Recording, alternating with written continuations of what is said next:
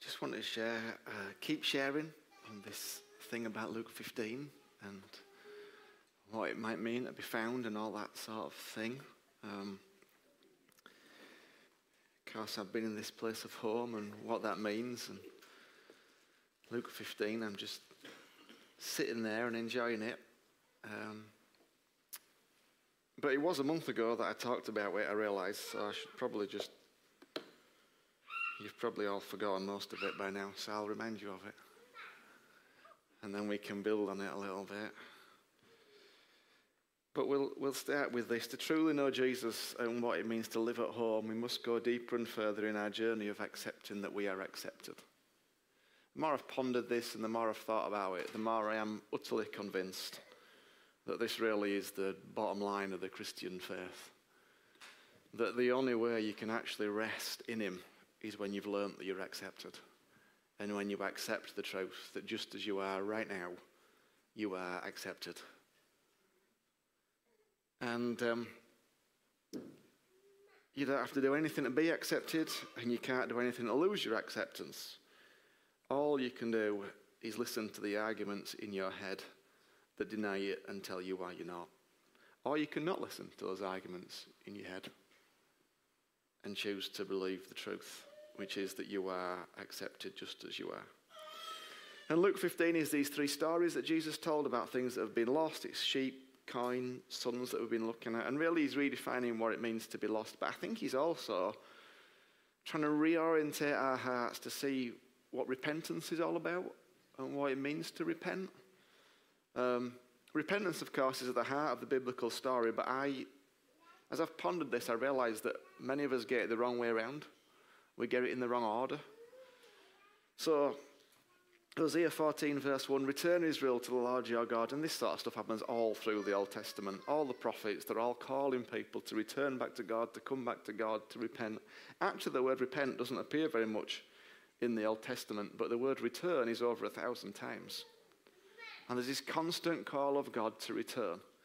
And the Hebrew is the word shub. It means to turn back, to return, to refresh, to repair, to reverse, to go back. Which means to a Jewish mind, to repent wasn't about something that is a mental act. It wasn't even about saying sorry. Repentance was a movement back towards their original position. Repentance is a movement back towards their original position. And then, of course, you get to the New Testament, and before Jesus arrived, there was John, and he carries on this call, produce fruit in keeping with repentance. Jesus comes along and says, I've not come to call the righteous, but sinners to repentance. So there's this whole sense of, okay, there's got to be a turning, there's got to be a moving. And traditionally, and I've taught it many years ago, that's the Greek is uh, metanoia or something like that, which means to, to turn one hundred eighty degrees or to change your mind. And we've kind of made a lot of it about your mind. And there is a place your mind, there is a place for your mind, but I think we've kind of got it the wrong way round, really. I've come to say that if you try and repent in your mind, it makes it very difficult. Unless you've done something else first. But let's, let's go to Luke fifteen and just explore this again.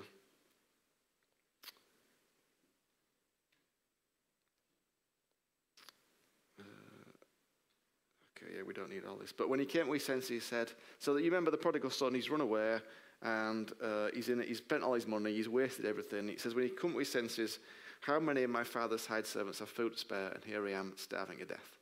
I will set out and go back to my dad and say to him, Dad, I've sinned against heaven and against you. I am no longer worthy to be called your son. Make me like one of your hired servants. And we said that for centuries, this prepared speech has been seen as one of repentance. But I don't think it is, because actually, this is all about him.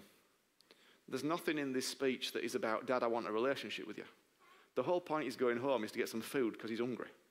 The whole point about going home is because he doesn't have a roof over his head. The whole point about going home is he wants to go home for him. He doesn't want to go home for Dad. He doesn't want to be with Dad. He just wants some food, and being with Dad is the price he has to pay to get some food. And he goes, well, I can't go back as I'd like to go back, so I, I'm going to be, and, and I don't think Dad will have me as a son, so I'm going to be like a hired servant.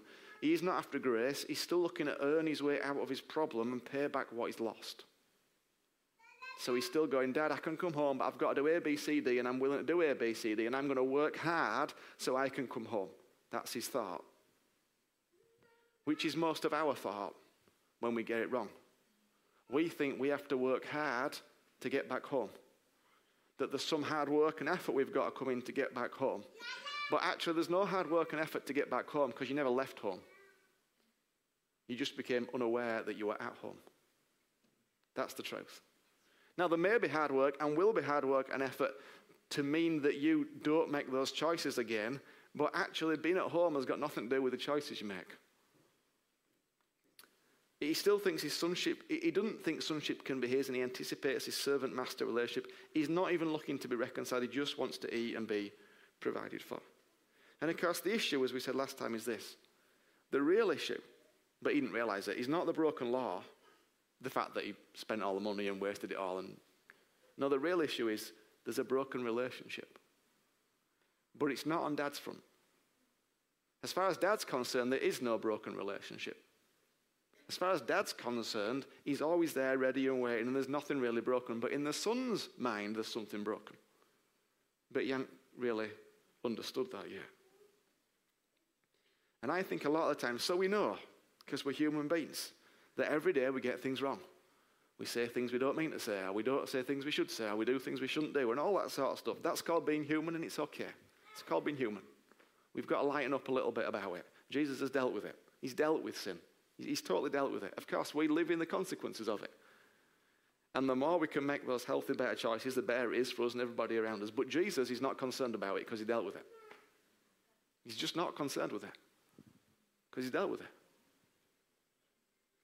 Of course, we get lost because we, we are yet to fully understand, I think, that the issue is not with the broken law, but with the broken relationship. And because there's this, we know we've got something wrong, then we...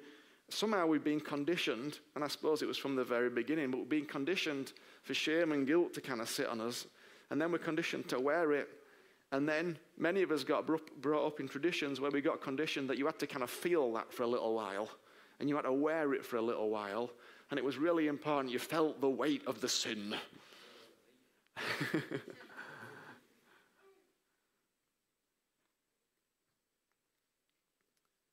But of course, it's a bit of a nonsense, that, isn't it? Because if Jesus has dealt with it, there's nothing to feel the weight of.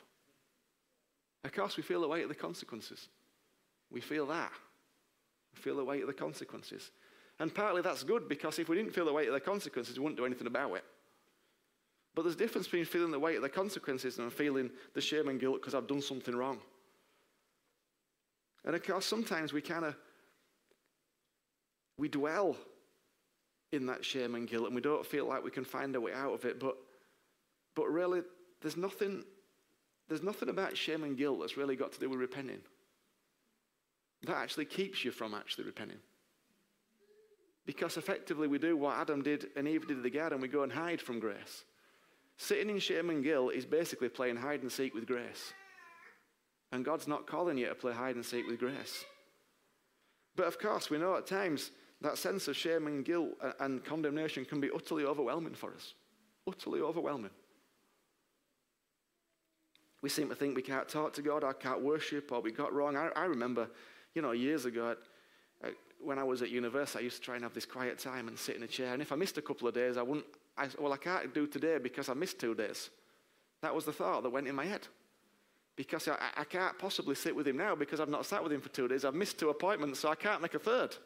This was our, this was the tradition I got brought up in and what I understood. Load of utter crap.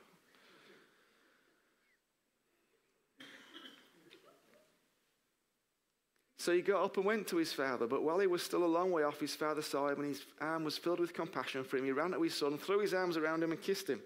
Father, I've sinned against heaven and against you. I'm no longer worthy. But father said, quick, bring the best robe, ring on his finger, sandals on his feet, bring the fattened calf, let's have a feast.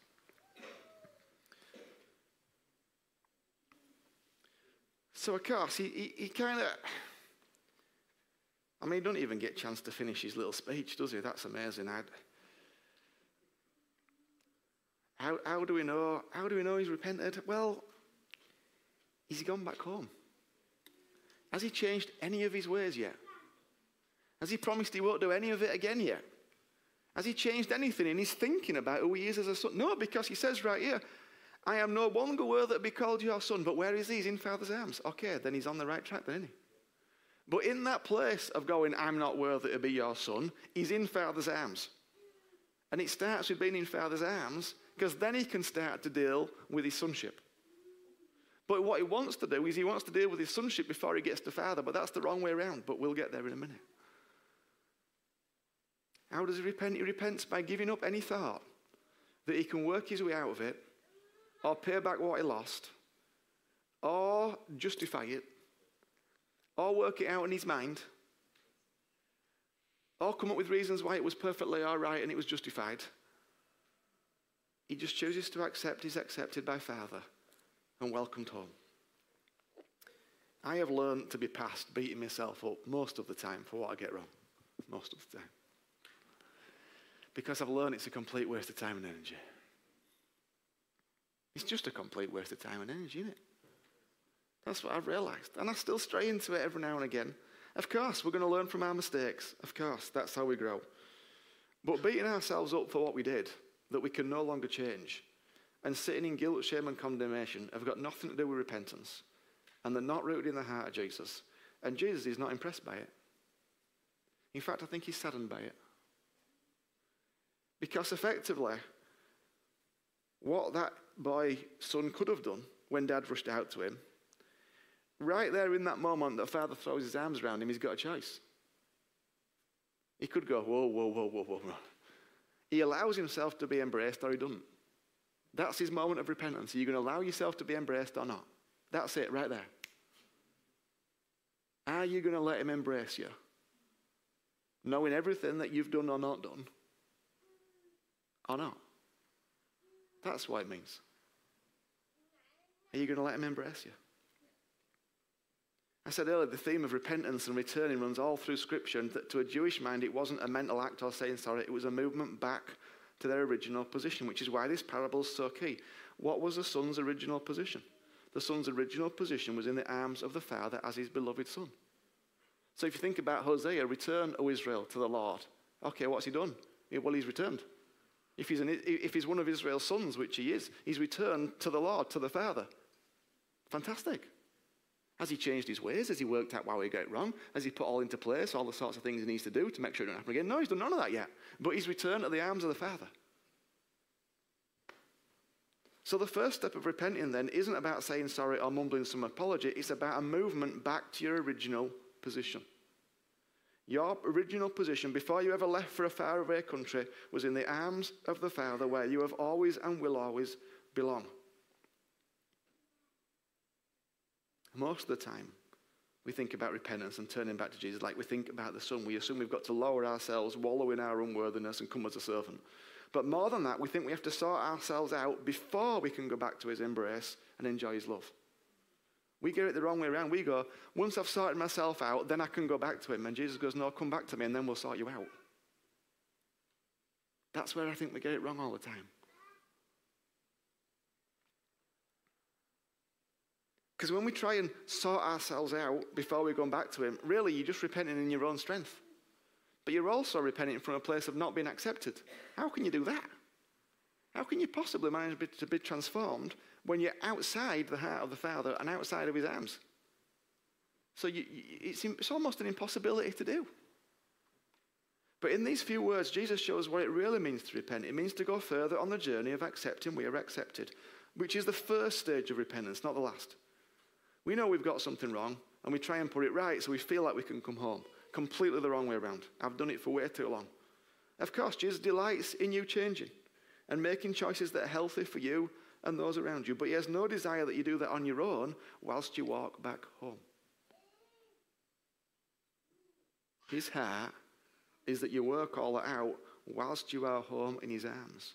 From that place of acceptance, we work out how to move forward. You see, when we choose to accept that we're accepted, and it is a simple choice, and listen, don't try and logic and reason it out, because you won't. You'll lose. There is nothing in this world logically that says the Father in heaven accepts you just as you are no matter what. There's nothing logically that works that out. Nothing in our world or in our culture or in our lives says that that's all right. So at some point, you just have to go, well,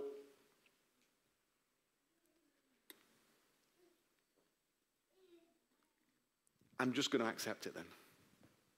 And it is just a choice. It really is. I know, I know it seems complicated. It's really not. It's just like, okay, yeah, I don't understand it. No, I, listen, I don't get it. I don't understand how there is a God in heaven who accepts me just as I am. I don't really understand it, but I don't need to, and I'm not trying to. I'm just going to accept it. Because I can't understand it. How can I understand that I'm unconditionally loved? How can I understand with this mind that's currently unrenewed that I am, that, I'm, that, that, that before I get out of bed, I'm sungover and delighted over? I don't get that. At least not in here. But in here I do. In here I know it to be true. I know it as an absolute reality. But if you're going to try and repent with your head, you're going to get stuck all the time.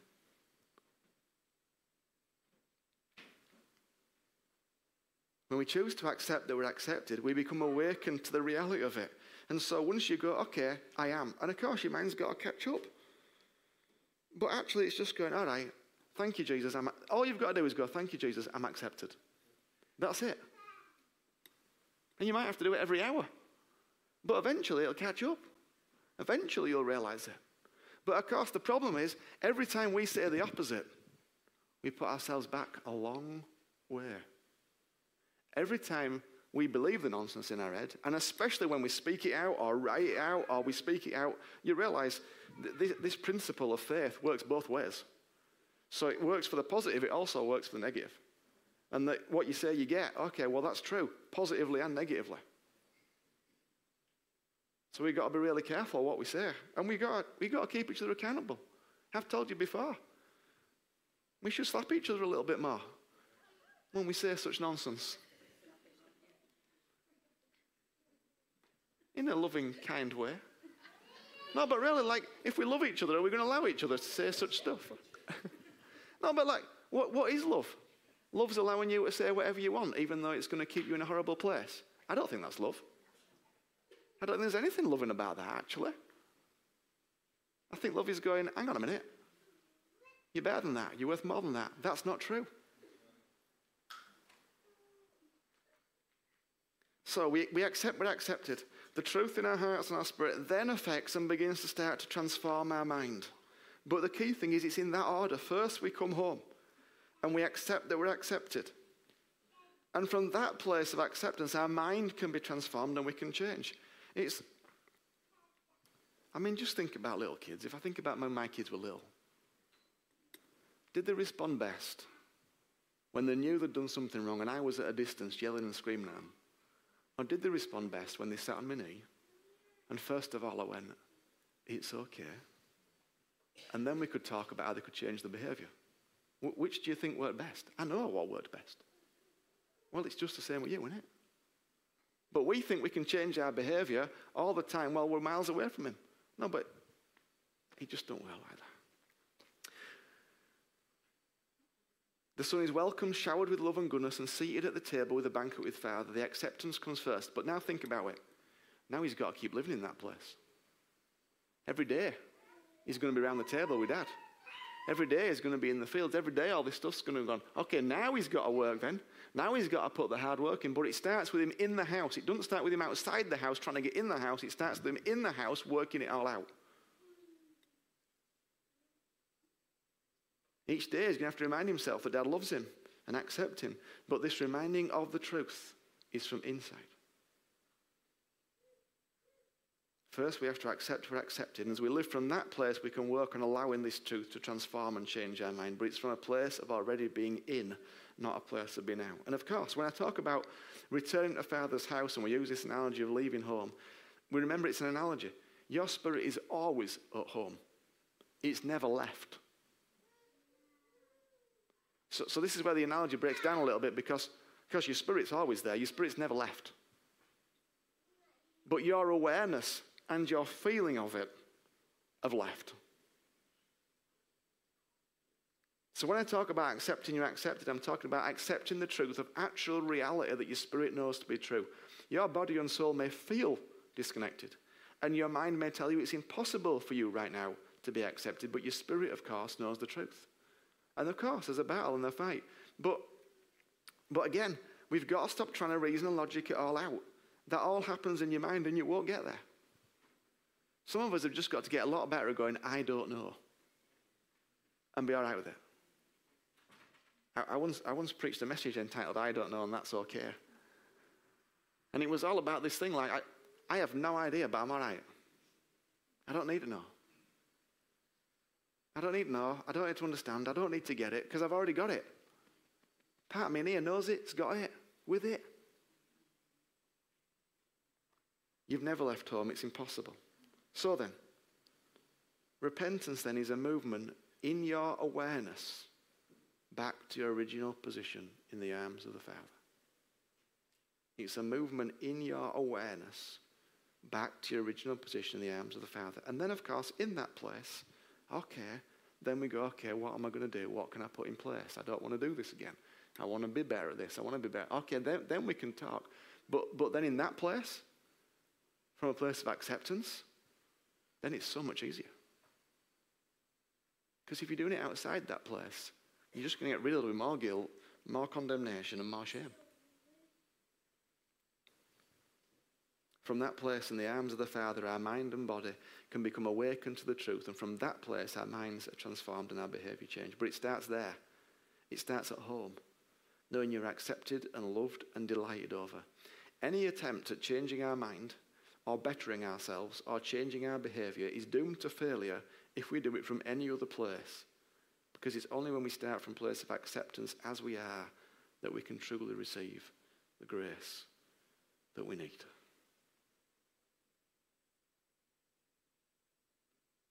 Any attempt at changing our mind or bettering ourselves or changing our behavior is doomed to failure if we do it from any other place, because it's only when we start from a place of acceptance as we are that we can truly receive the grace that we need.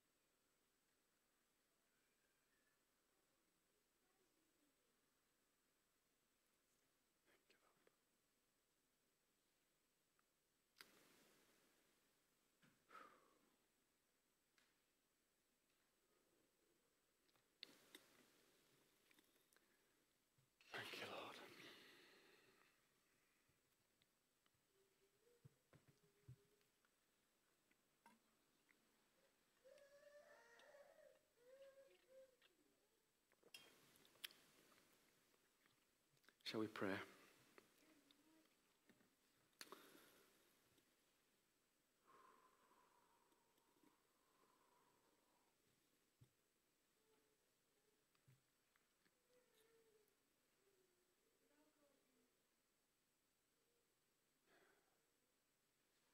Father, we want to say,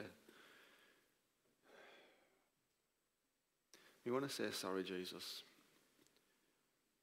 when we've unnecessarily made it hard on ourselves by trying to work our way back to you by our own efforts. When we've got it the wrong way round and tried to fix ourselves and do this and do that, when all the while you were wanting to run to us and wrap your arms around us and then talk about how we could do that. And Father, I thank you for this beautiful picture in these stories that you told, Jesus, of what it means to be received and accepted and loved. And I thank you, Father, that our spirits love this stuff, Lord. Our spirits just love it, Lord. They dance and shout for joy, Lord, when they hear it. But we're really aware that our minds, Lord, they want to just shut it down and kill it. But Father, we are asking, Lord, that those thoughts that shut it down will be quiet in the name of Jesus. And that our spirit would get stronger and stronger, just as yours did, Jesus, when you grew and became strong in spirit. That we equally would become strong in spirit, Father. And we would remember, Lord, that whenever we get it wrong, whenever we mess up, whenever we make mistakes, the first step is to remind ourselves that we're accepted and to sit with you. And then together, we work out how to do better next time. We thank you, Jesus, and we love you.